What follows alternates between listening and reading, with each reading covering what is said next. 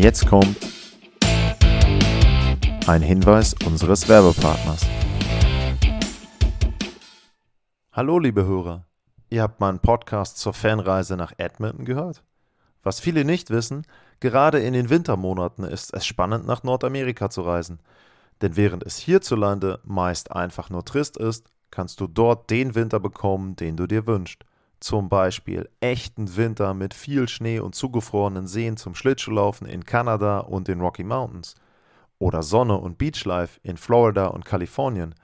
Oder die Wunder der Natur in den Nationalparks mit viel weniger Besuchern als sonst. Oder. Mit Lufthansa kannst du auch im Winter günstig in die USA und Kanada fliegen. Darum erlebe den Winter neu und buche jetzt deinen Flug zu Bestpreisen auf lufthansa.com. Alles Weitere findet ihr in den Shownotes. Das war die Werbung.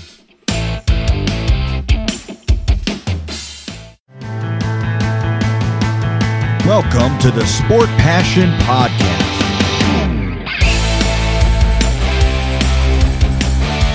And here is your host, Lars Marendorf.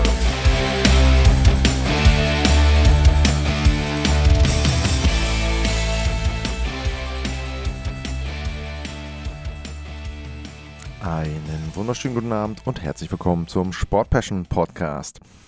Ein kleiner Rapid Reaction Podcast. Ich komme gerade aus der Avicii Arena. Erstes Spiel der Global Series, die Ottawa Senators gewinnen 5:4 nach Verlängerung gegen die Detroit Red Wings. Siegtor durch Tim Stützle in Baseball-Manier. In einer Pressekonferenz wurde von Walk-off-Home-Run geredet. Alles Mögliche, also ein Wahnsinnsspiel. Auch genialer Spielverlauf für jeden neutralen Zuschauer. 4-0 Führung der Senators, die haben im Prinzip jeden Schuss reingemacht.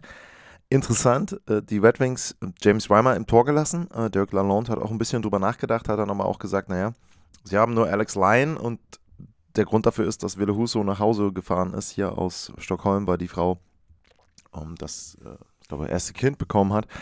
Und dementsprechend haben die Red Wings im Prinzip dann eben nur die beiden und da sie direkt morgen wieder spielen, Back-to-Back, also da den Torhüter nicht rausgenommen. James Reimer dann im letzten Spielabschnitt, vor allem auch bei vielen Powerplays der Ottawa Senators dann zumindest den einen Punkt, den Detroit Red Wings gerettet.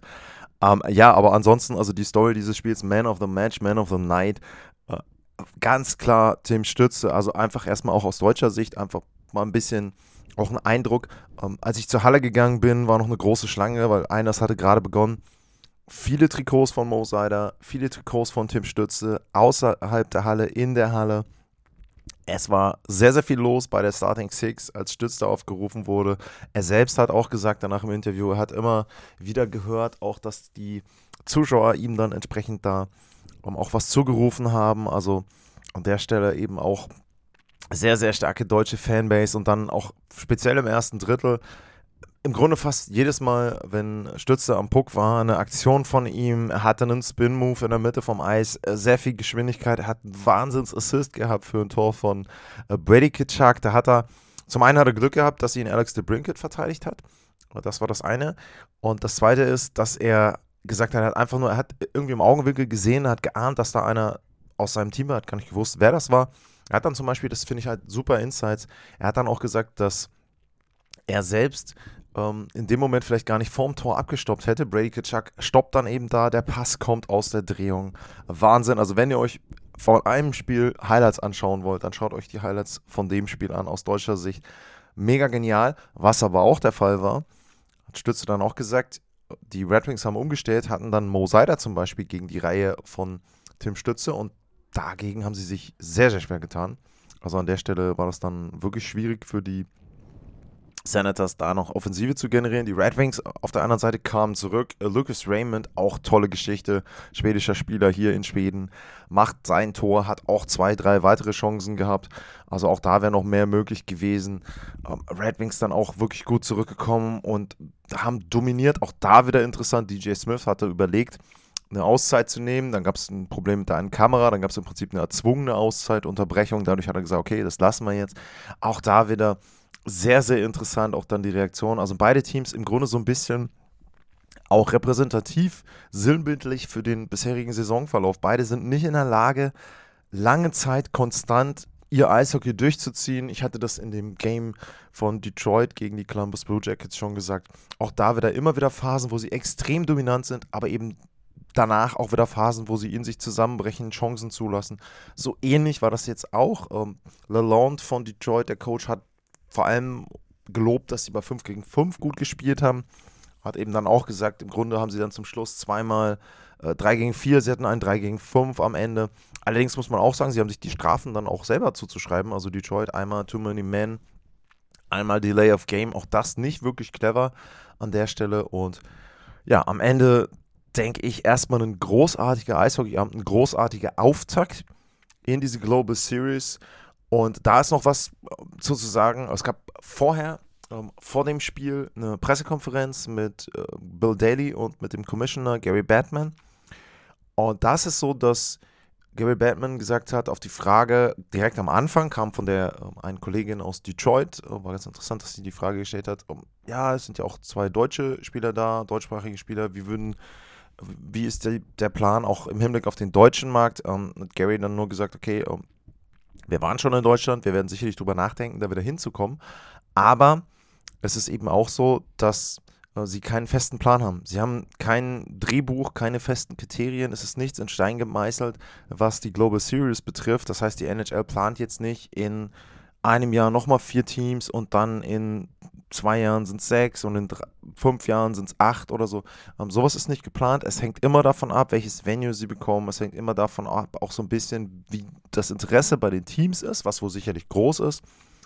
Aber auch das habe ich gehört, es ist schwierig, dass die NHL ihre Bedingungen erfüllt bekommt. Also andersherum gesagt, die NHL hat sehr strenge Vorgaben. Man kann sich das Ganze ja auch im Prinzip vorstellen, wenn man hier ist. Eine Woche lang blockiert die NHL die Avicii Arena. Daneben ist noch eine Halle, Howitt heißt die, glaube ich, wo auch die Teams trainieren. Das heißt, 2 Hallen werden von der NHL blockiert. Zum einen muss man erstmal sagen, wo in Deutschland gibt es die 2 Hallen? Gibt es sicherlich nicht viele Standorte. Und zum anderen muss man natürlich auch da sagen, die eine Woche, die musst du ja auch erstmal freischaufeln irgendwo aus dem normalen Spielbetrieb, aus dem Hallenbetrieb auch. Und da ist es sicherlich so, dass die NHL da eben hier in Stockholm einen sehr, sehr guten Markt hat. Gab auch direkt vor dem Spiel eine Statistik. Stockholm hat, glaube ich, 16 Spiele jetzt, NHL-Spiele gehabt. Das sind mehr als doppelt so viele wie in der nächsten anderen Location. Ich würde vermuten, das ist Helsinki, aber haben sie dann in dem Quiz vor dem Spiel nicht gesagt. Ja, aber wie gesagt, man kann sich sicherlich Hoffnung darauf machen. Ich würde auch so ein bisschen darauf spekulieren, dass vielleicht in München der SAP Garden gut geeignet ist. Da ist ja auch die Olympiahalle in der Nähe. Also das kann ich mir schon vorstellen als Setup. In München kannst du auch immer Teams locken, kannst du Franchises locken. Das ist sicherlich etwas, wo dann ein großer Ortsname, ein großer Ort in Deutschland wäre, wo die NHL vielleicht gastieren könnte. Ja, aber ansonsten, also ich glaube, perfekter insgesamt aus NHL-Sicht, man so ein Spiel mit so einem Spielverlauf, 9 Tore am Ende, die Overtime sowieso war auch Basel, beide Teams hatten Chancen, auch Detroit, Mo Seider hat sehr physisch gespielt, war nicht oft zu sehen, hatte in der Overtime eine Szene, wo sie ihn nicht gesehen haben vorne, wo sie ihn hätten anspielen können, dann wäre er auch alleine durch gewesen.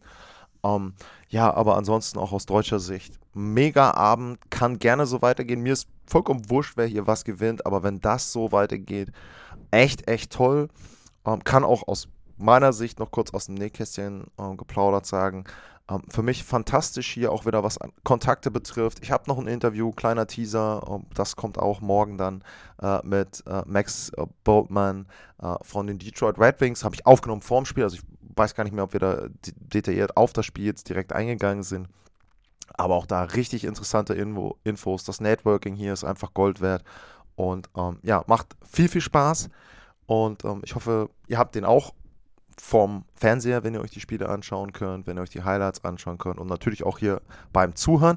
Und das noch eine Sache, falls das jemand hört, der hier in Stockholm ist oder nach Stockholm kommt, sehr, sehr gerne bei mir melden, @lars_mar info@sportpassion.de. Wenn es passt, können wir uns in einer Drittelpause beim Spiel auch rund um die Spiele treffen. Die beiden Spiele sind ja dann am Samstag und Sonntag auch nachmittags, beziehungsweise sogar mittags, also speziell Sonntagnachmittag, Abend bin ich noch nicht wirklich verplant. Von daher, wenn ihr da Zeit und Bock habt, sehr, sehr gerne ein bisschen über Hockey reden und ja, dann eine gute Zeit haben. Ansonsten sage ich für heute vielen Dank fürs Zuhören, bleibt gesund und tschüss.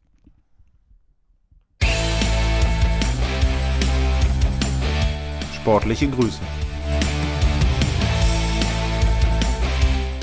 Das war's, euer Lars.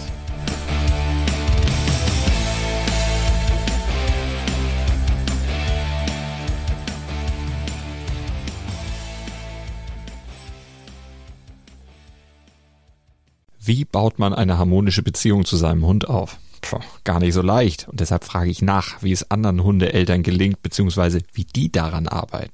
Bei Iswas Dog reden wir dann drüber. Alle 14 Tage neu mit mir, Malte Asmus, und unserer Expertin für eine harmonische Mensch-Hund-Beziehung, Melanie Lippisch. Iswas Dog mit Malte Asmus. Überall, wo es Podcasts gibt.